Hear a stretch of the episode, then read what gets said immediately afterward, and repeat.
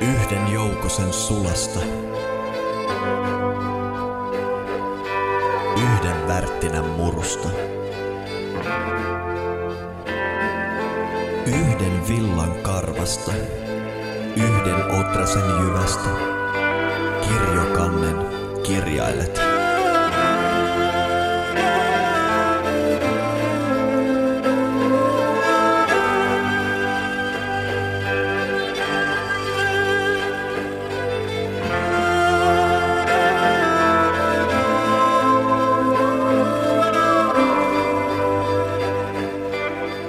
Tervetuloa kuuntelemaan Tietäjä-podcastia, eli Tietäjäyhdistyksen omaa podcastia, missä me tutkimme Itämeren suomalaista perinnettä ja teemme siitä filosofista tulkintaa ja rakennamme hiljalleen semmoista kehikkoa, jonka läpi me voimme katsella esivanhempiemme viisautta.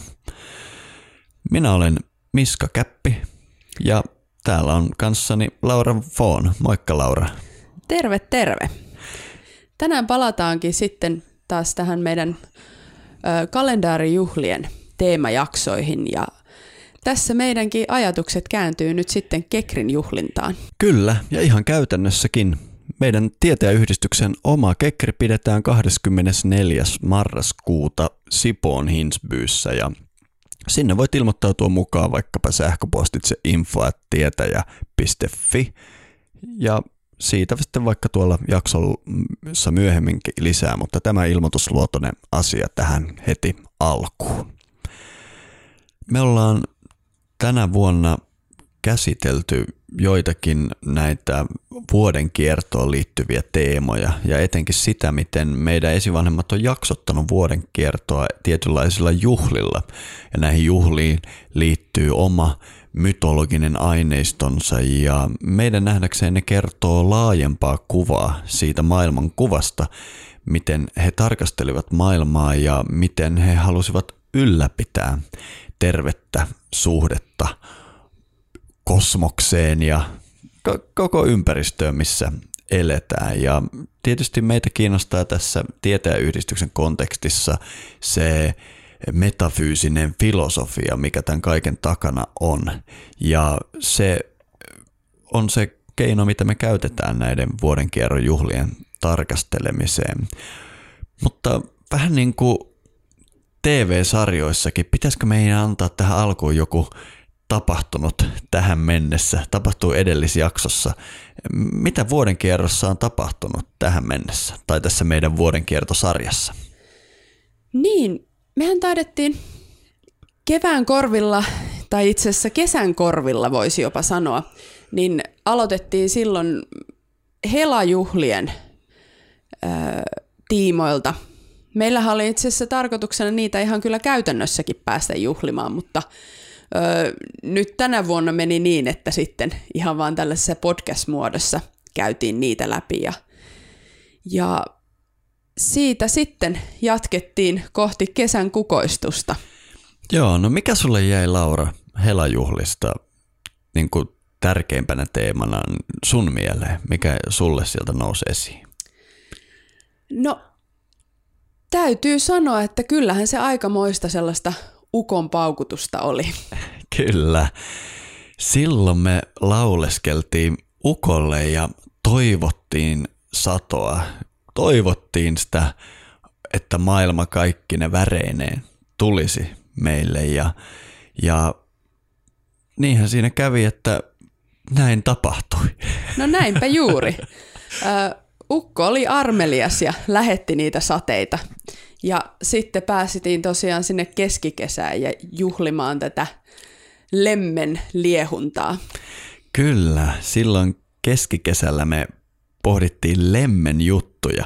Ja se ei ollut ihan sitä, mitä moni arvata saattaa, joskin sitäkin, vaan me huomattiin, että tämä lempi, lempo on tämmöinen muinainen tulielementtiin liittyvä aihepiiri ja ajatellaan, että kun kaksi asiaa alkaa vuorovaikuttaa kiihkeästi, niin se ei ainoastaan viitannut vaikkapa kahden ihmisen väliseen kiihkeyteen, vaan ihan niin kuin voidaan ajatella maailman peruspalikoiden väliseen vuorovaikutukseen, mitä sitten tulielementti kuvaa. Ja jos ukko oli siellä meillä he, he, Hela-jaksossa se, öö, miten mä sanoisin, johtava mytologinen hahmo, koska ukkoa tarvittiin, että tämä sykli saataisiin pyörimään, niin Lemminkäinen pääsi meidän sitten keskikesän tähdeksi, koska siitä tuli tämä meidän niin sanottu tulen kantaja. No näinpä. Ja mitä sitten Lemminkäisen seikkailuista nyt sitten meille jäi niin sanotusti käteen? Niin, Lemminkäisellähän meni rähinäksi tämä homma. Niinhän se tuppaa menemään, että kun, kun tämmöiset voimat pääsee valloilleen, niin se lopulta johtaa sitten siihen, että alkaa syntyä jännitteitä. Ja Lemminkäisellä kävi ihan sillä lailla, että hän huomasi, että tuli ei saa riehua loputtomiin.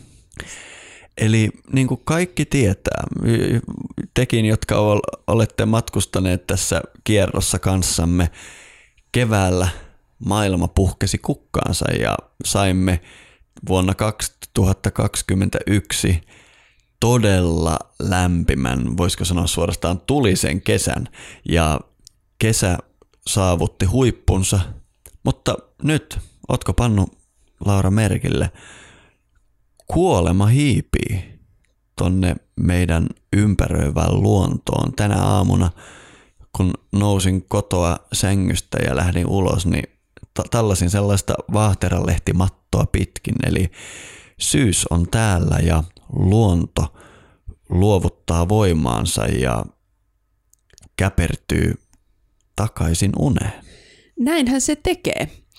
Ö, toki täytyy sanoa, että syksy ö, tuo mukanaan tällaisen kuoleman aikakauden.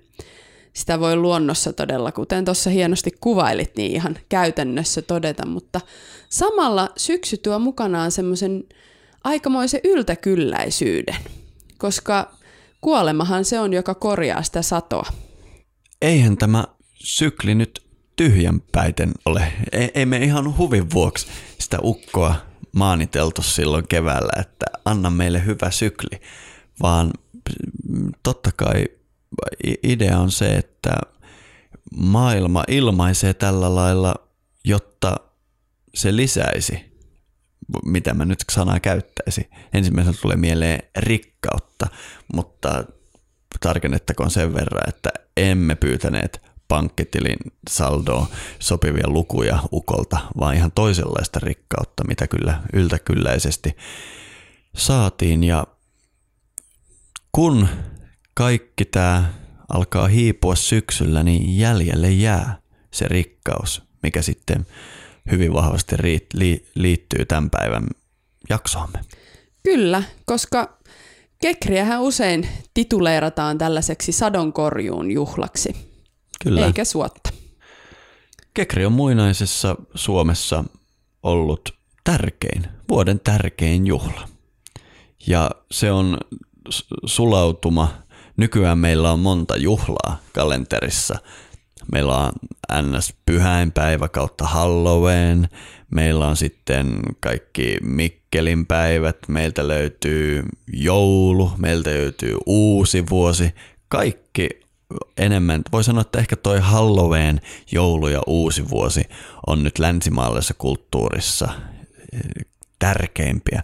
Mutta voidaan sanoa, että toi muinainen kekri oli oikein niin kuin turboahdettu juhla. Se oli nämä kaikki. Kyllä, ja sen takia sitä juhlittiinkin isosti. Kyllä.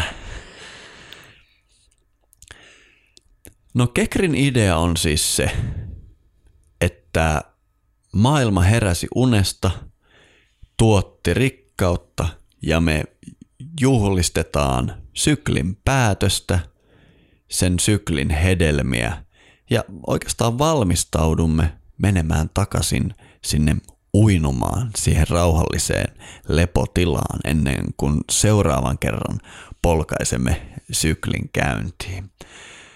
Mä nyt en ole mikään vanhus, mutta kai tässä iässä voi jo sanoa, että mun nuoruudessa bla bla bla bla bla. No. Mutta mut mä muistan, että kun mä olin nuorempi kuin nykyään, niin Kekristä ei ihan hirveästi puhuttu. Kekri jäi aika lailla unholaan ja, ja ihan tämmöisiä, ollaanko me kumpikin 80-luvun lapsia. Ei meidän lapsuudessa hirveästi Kekristä puhuttu. Ja sitten ehkä mä sitten jossain niin kuin koulussa kuulin Kekristä, niin kuin, ja se oli just semmoinen, että tämmöistä on joskus vietetty ajatuksella, että enää ei. Mm-hmm. Mutta Kekri on tehnyt comebackia vuosi vuodelta enemmän ja nyt sitä sanaakin näkee joka paikassa. Eli Kekri on todella tämmöinen unohdettu ja löydetty juhla. Mikä sun kokemus on tästä?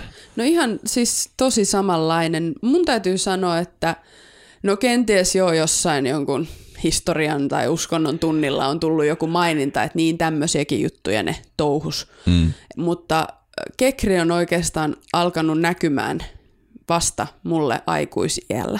Ja, ja nyt niin kuin kasvamassa määrin, mm. että tuntuu, että paljon, koska mä oon ollut huomaavinani tässä, mm, sanotaanko lähivuosina, viimeisinä vuosina sellaista, että ihmisillä on tullut paljon sellaista mm, joulua kohtaa kritiikkiä, ylipäänsä vuoden kierron juhlia kohti kritiikkiä ja, ja niitä ollaan kenties jopa vierastettu. Ja musta tuntuu sitten, että koska kuitenkin ihmiselämä on aika tyhjää ilman niitä juhlia, niin sitten ollaan, kun kaupallista joulua ja sun muuta on kritisoitu, niin sitten ollaan alettu kiinnostua, että hei, että hetkinen, että onhan meillä kuitenkin ollut täällä jotain ennen ka- kaupallisuutta ja, ja jotenkin tuntuu, että tämmöinen noste on nyt suuresti. Kyllä.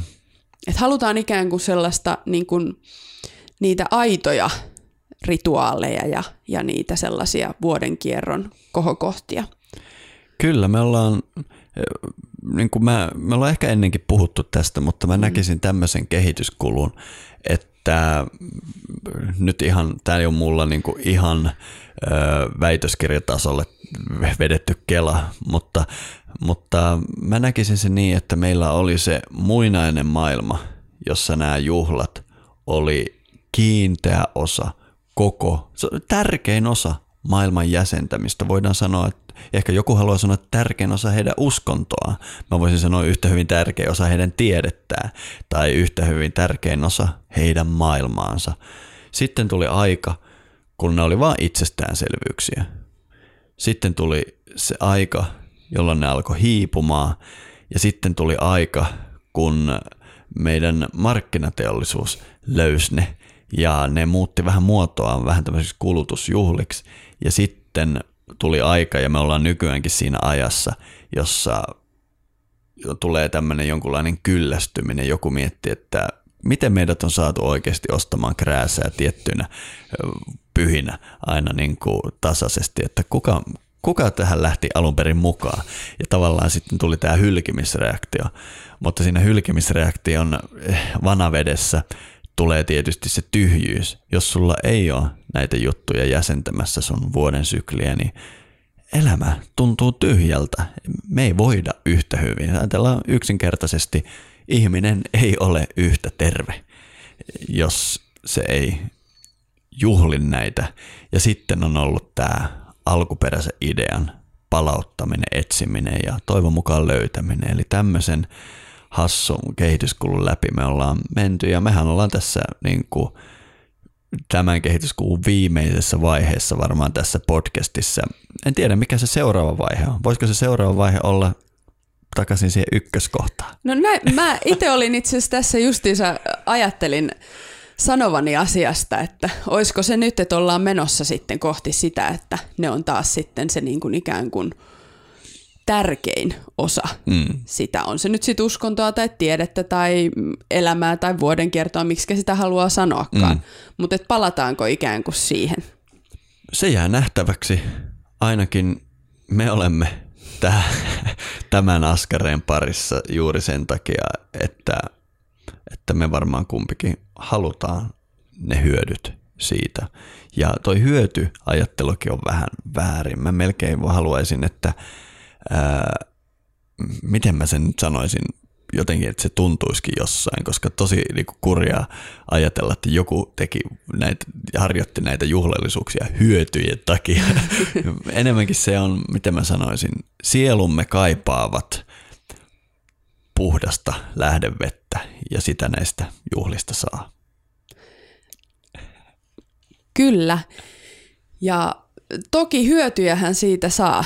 Mm. Se on ihan... Öö, se on ihan tosiasia, mutta, mutta tosiaan öö, sellainen hyöty, hyötyajattelu ehkä ei ihan mene yksi yhteen mm. tähän. Öö, vaikka toki mun mielestä on ihan hauska, että sä ton hyödyn mainitsit öö, nyt, kun tässä ollaan kuitenkin sadonkorjuun juhlan äärellä. Koska tietyllä lailla itselleni ainakin nämä niin kuin että asiasta on hyötyä tai jostain rituaalista on hyötyä tai muuta, niin kovasti assosioi sen asian kanssa, että sillä asialla on merkitystä ja arvoa ja se on meille hyödyllinen ja, ja halutaan nähdä vaivaa silloin sen eteen. Niinpä. Ja, ja mun mielestä sato on tietyllä lailla äh, niin kuin aika lailla konkreettinen esimerkki tästä ja ikään kuin mun mielestä sato on se, miten me voidaan arkielämässä todella todeta, että tämä on se sellainen arvokas asia tai hyöty, koska me nähdään paljon vaivaa. Me ollaan jo siellä pitkältä ollaan lähetty ikään kuin luomaan sitä alustaa sille sadolle. Kyllä, eli voisiko sanoa näin, että vuoden kerron juhlien viettäminen tuottaa hedelmää ja satoa. Kyllä, sen kekrijuhlan. tai kekrin jopa voisi sanoa. Itse asiassa tässä nyt kun näin, näin sanon, niin voisinkin sulta kysyä, että mitä se kekri tarkoittaa? Se on hyvä kysymys. Mä väittäisin, että kukaan ei ihan tarkasti tiedä. Öö, onkohan näin, että varhaisin maininta tästä sanasta on se vanha kunnon t- t- tässä podcastissa joka jaksa mainittava Dowedin psalttari Mikael Agrikolalta. Mä luulen, että tässäkin. Se on, kaikki asiat on mainittu eka kerran siinä. mutta, mutta se on mielenkiintoinen. Me muistaakseni silloin Ukovakoissakin tätä lainattiin tätä tekstinpätkää ja siellä se oli mun mielestä tosi osuva. Mutta nyt kun otetaan toi Kekri-maininta Agrikolalla, niin Ke- Kekristä Mikael Agrikola mainitsee, että Kekri, se lisäsi karjan kasvun. Öö, eli ajatellaan, että Agrikola on pitänyt tota, niin kuin jonkunlaisena hedelmällisyyden jumalana tai jotain vastaavaa. Mä en ole ihan varma, että onko Agricola ajatellut noin. Tuosta yhdestä lausesta, lauseesta ei nimittäin voi päätellä paljon, ja mulla on toinenkin tulkinta, mihin me ehkä myöhemmin tullaan. Mutta etymologisestihan tota on johdettu kahteen paikkaan, ja mulla on jotenkin semmoinen tunne, että se saattaa olla yksi paikka. Mutta mä oon perinteisesti Kekristä antanut sen yhteyden tonne indoiranilaiseen, mikä se nyt onkaan, olisiko se, öö,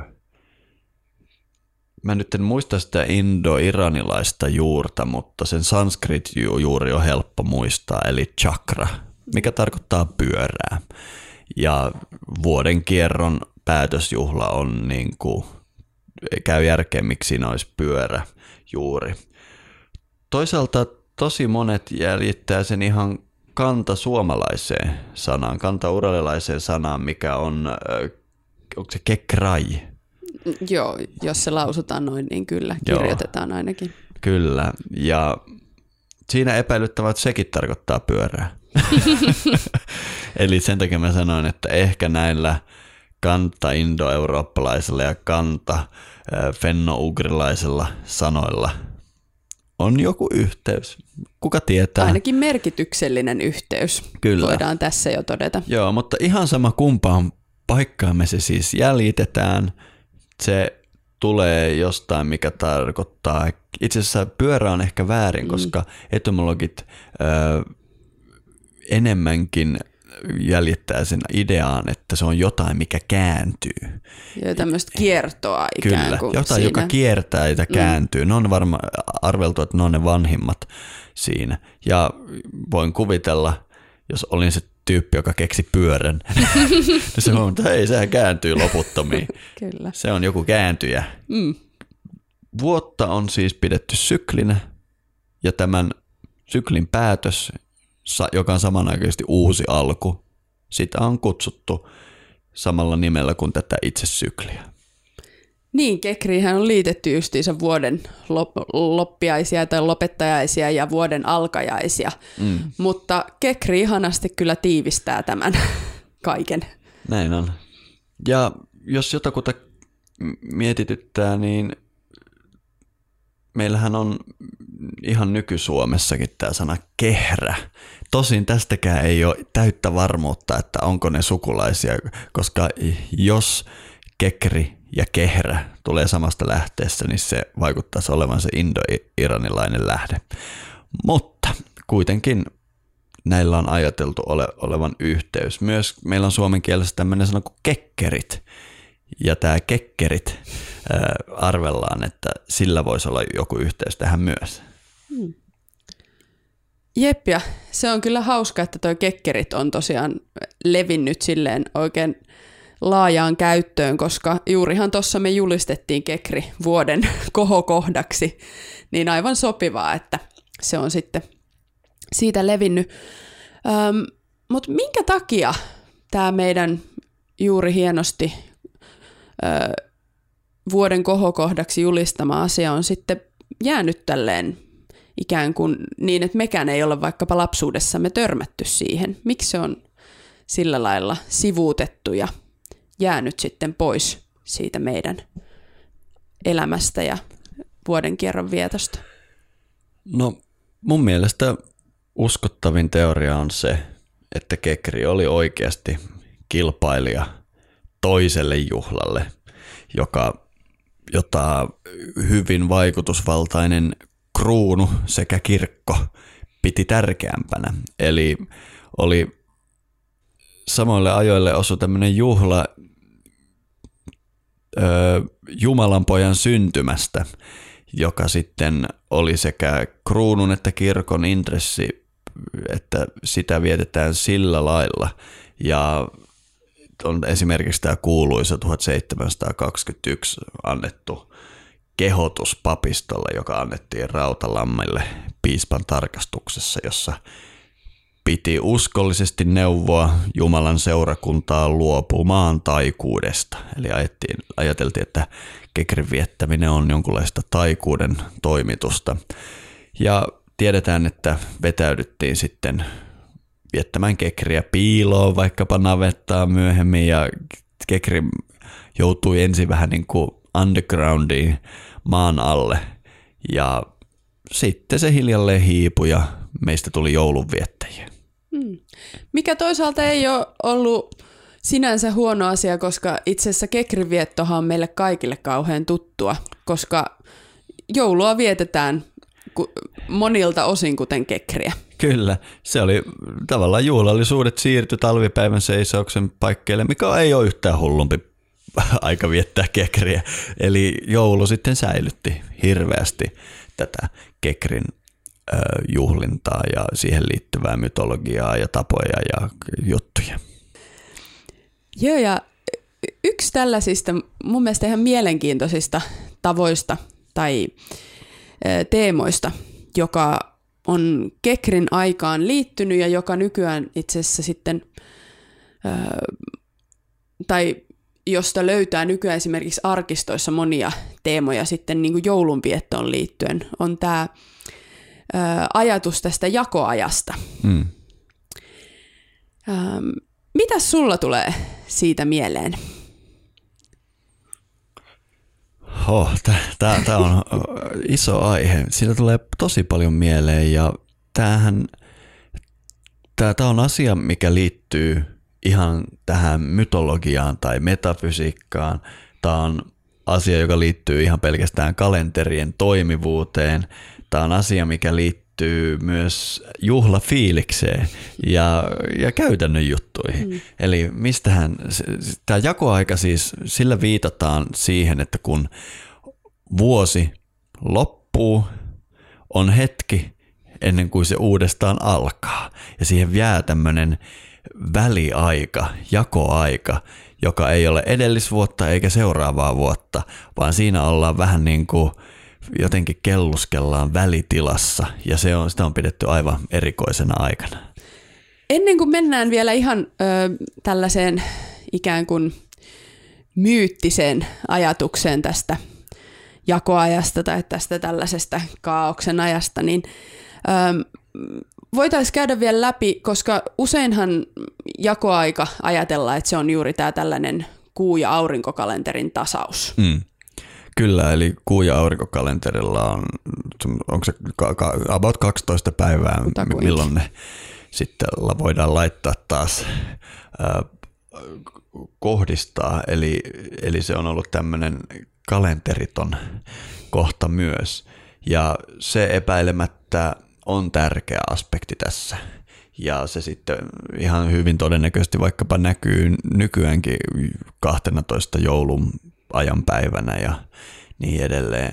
Mutta oli kalenterijärjestelmä mikä tahansa, niin silti toi 12, me ei nyt ehkä tänään mennä siihen, mutta siihen on muitakin painavia syitä, miksi niitä pitäisi olla 12. Eli että tuleeko se 12 näistä kalenterijärjestelmistä vai tuleeko kalenterijärjestelmät tästä 12. Meillä on tässä paha munajakana ongelma, mutta joka tapauksessa siinä on tosiaan tämä. Ja sitten tavallaan oli semmoinen ajatus, että että ajateltiin, että nyt tehdään viimeisen kerran tämä juttu, laitetaan vaikka lehmät suojaan tai muuta. Ja sitten tavallaan tähän muinaiseen ajatteluun tulee se, että tehdettiin asia tosi tarkasti, jos se tehtiin viimeisen kerran.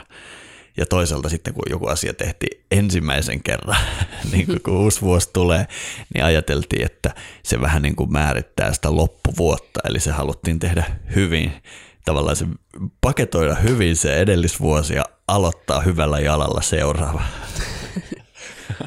Kyllä. Ja sitten yksi, mikä liittyy tähän, kun jakoajasta puhutaan, on tämän tämmöinen ajatus siitä, että se oli se palvelusväen lomakausi. Kyllä. Et kun on hommat saatu pakettiin, niin sitten voi hetkeksi aikaa päästää kaikki piiat ja rengit tuulettumaan. Kyllä, ja tämähän on niin kuin monesta kulttuurista tunnettu, että ikään kuin ajatellaan, että kun toi sykli loppuu, sadonkorju on tehty, viikaten mies on käynyt puhdistamassa pöydän, niin tavallaan alkaa aika, jolloin maailman normaali järjestys puuttuu. Ja näitä vuoden päätösjuhlia on muitakin. Ehkä yksi kuuluisimmista on Saturnaalia, jota vietettiin Rooman valtakunnassa. Ja siellähän saatettiin, esimerkiksi valittiin tämän väliajan kuningas, joka oli joku mahdollisimman hölmö. Ja monta kertaa orjista tehtiin talon pää, mikä käytännössä ei ne varmaan ne orjat ihan uskaltanut hyppiä silville, mutta yleensä niin kuin orjien omistajat aterioi orjien kanssa, saatto pitää orja hattua päässä ja, ja, ja orjat sitten sai nauttia niin kuin vapaa-ihmisen jutuista, eli esimerkiksi esiintyä julkisesti humalassa tai kaikenlaista tämmöistä, mikä tietysti on ensimmäisiä ihmisoikeuksia, mitä haluaa, haluaa, haluaa lähteä. harjoittamaan. eli, eli ajateltiin, että tavallaan kaikki on nurin päin tuona aikana, että mikään normaali maailman järjestys ei nyt ole voimassa. Ja se löytyy myös tästä suomalaisesta jakoaika Joo, ja tosiaan siis jakoaikana, kun oli asiat sitten nurin kurin, niin kekrin viettoihan liittyy oleellisesti kanssa yksi asia, mistä on paljon arkistomerkintöjä, että oli nurinkurin ja se oli tämmöisenä kekripukkina tai mitä näitä muita on. on se oli näinä kekripukkeina vaeltavien vaatteet tai turkit saattoi olla väärinpäin, tai sitten saattoi olla, että miehet ja naiset vaihtoi ikään kuin keskenään vaatteita, ja sitten kuljettiin tosiaan tämmöisessä kekripukkilaumassa, tai kekripukki ja hänen palvelusväkensä kulki sitten talosta toiseen. Kyllä. Joo, mä näen tämän kekripukin vähän niin kuin tämmöisenä tämän jakoajan hallitsijana, että se niin kuin piti ns. Oli tämmöinen symbolinen jöön pitäjä siellä, siellä, jota sitten jouduttiin kestittämään.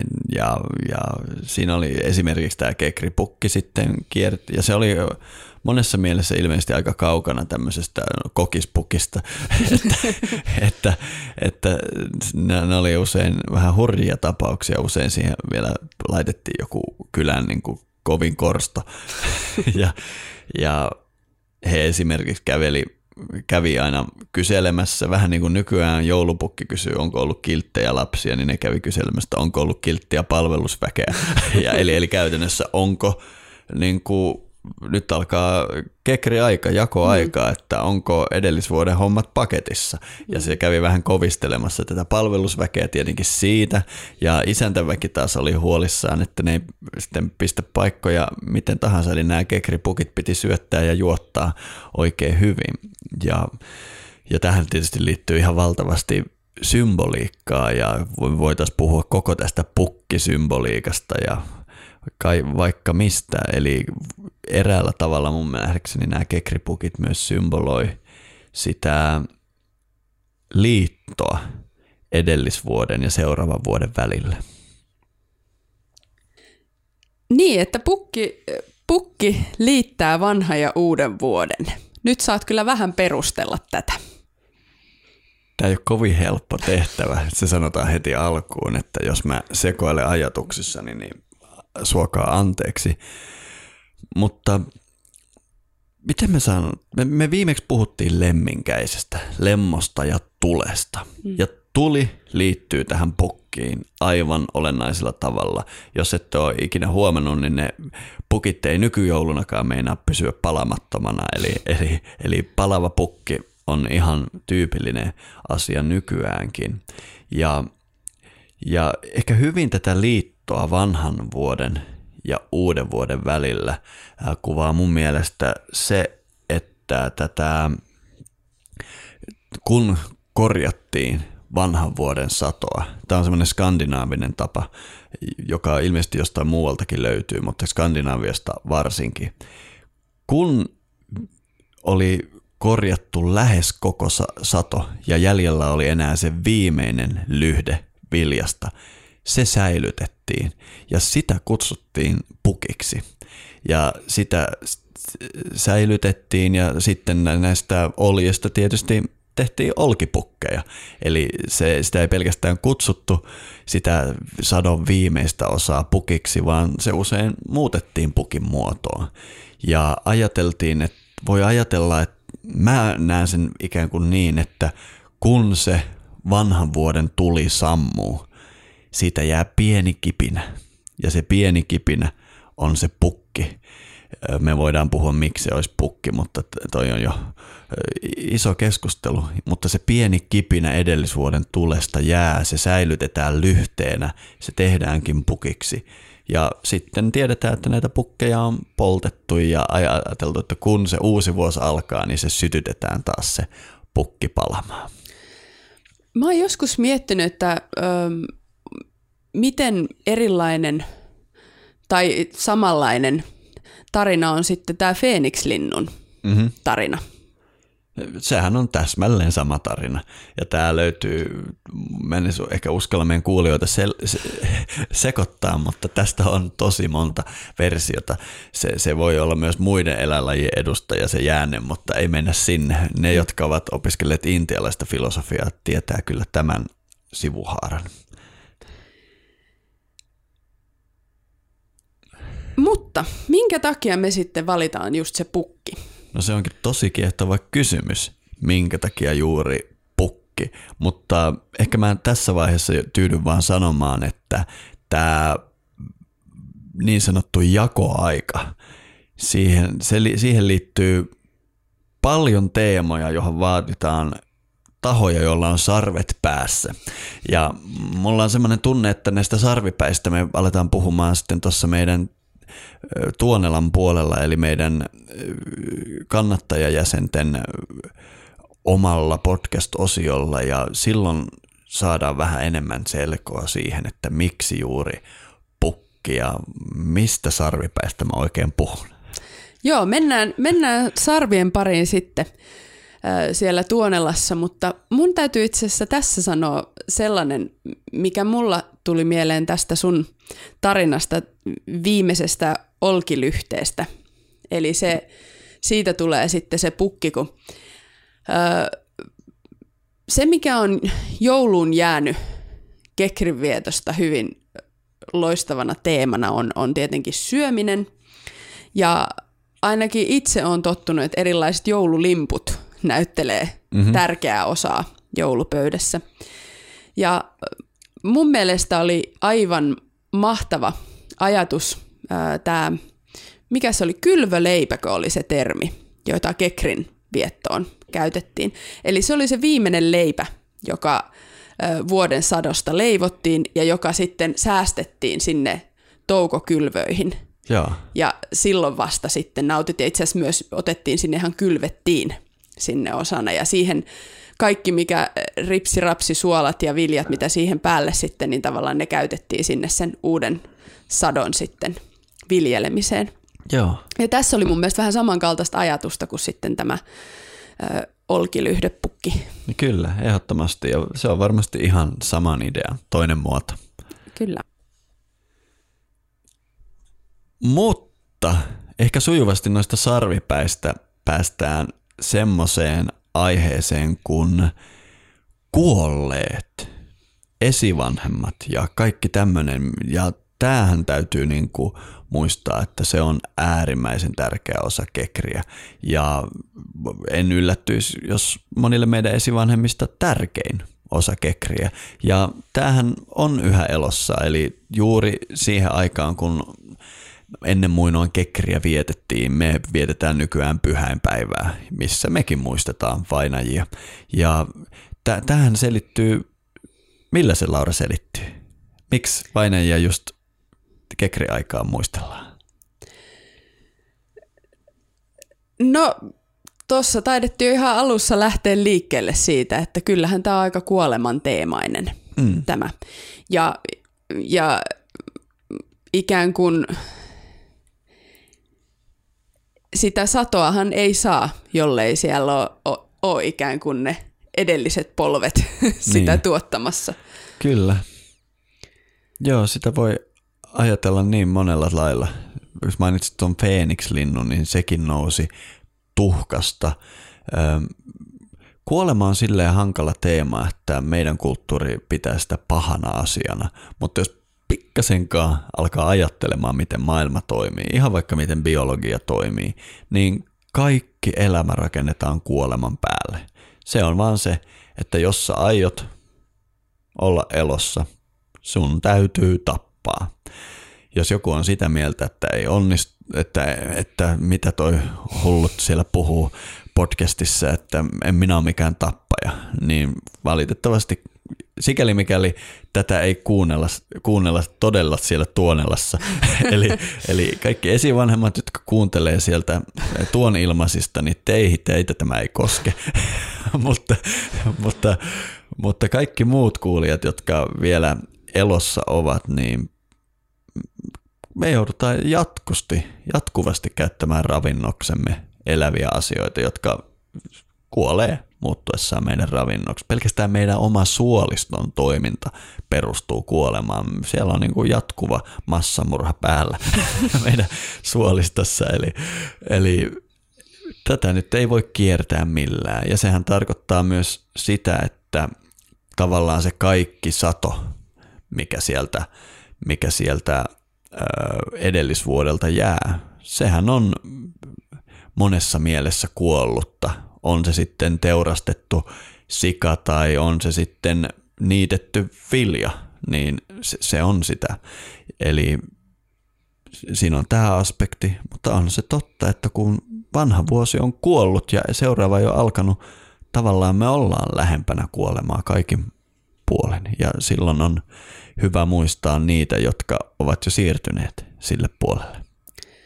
Joo, ja vähän tuohon jakoajan teemaan palatakseni, niin ikään kuin öö,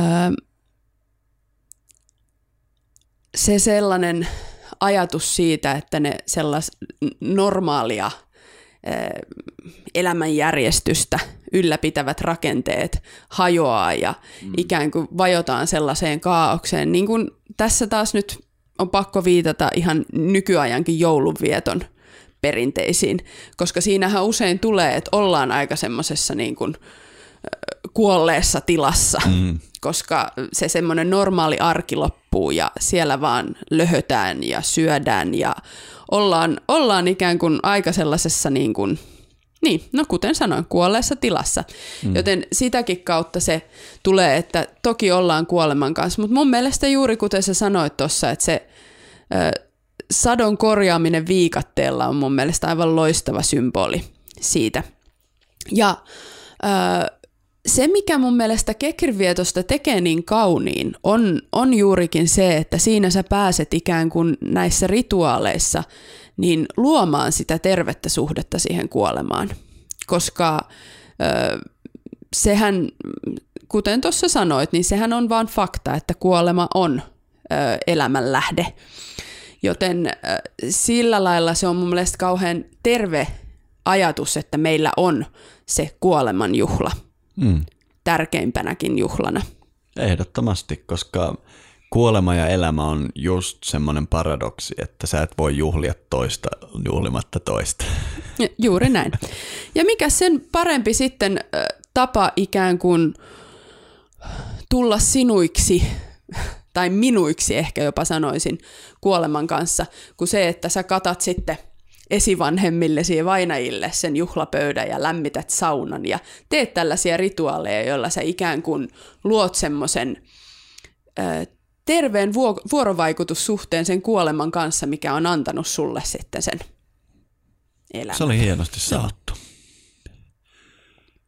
Mutta mä luulen, että me voitaisiin itsekin siirtyä tässä sinne Tuonelan puolelle. Eli Tuonela on tämä Tietäjä-podcastin tuon ilmainen, eli meidän kannattajajäsenille ja jäsenille ja tilaajille oma pieni podcast-osuus, missä me yleensä mennään aiheeseen vähän syvemmälle ja ollaan perinteisesti tutkittu myös ihan alkuperäismateriaalia, eli tätä aineistoa, mitä meidän esivanhemmilta on säilynyt. Ja nyt Kekrin kunniaksi siellä tosiaan kuolema on teema. Me alamme siellä tappamaan härkää ainakin. Katsotaan mitä muutakin. Te kaikki tietäjäyhdistyksen porukat, jotka olitte vuosi sitten tietäjäyhdistyksen kekrissä. Ehkä muistatte, että silloin lauloimme isosta härästä vai lauloimmeko isosta sijasta? En ole ihan... En... Härkää, härkää me siellä tapettiin. Härkää me sielläkin tapettiin ja laulettiin myös Sammosta. Meillä on vielä lausuttukaan sanaa Sampo tässä jaksossa, eli katsotaan, jos me vähän siitäkin puhutaan tuolla Tuonelan puolella. Eli te, jotka jäätte tähän, kiitoksia, että olitte mukana.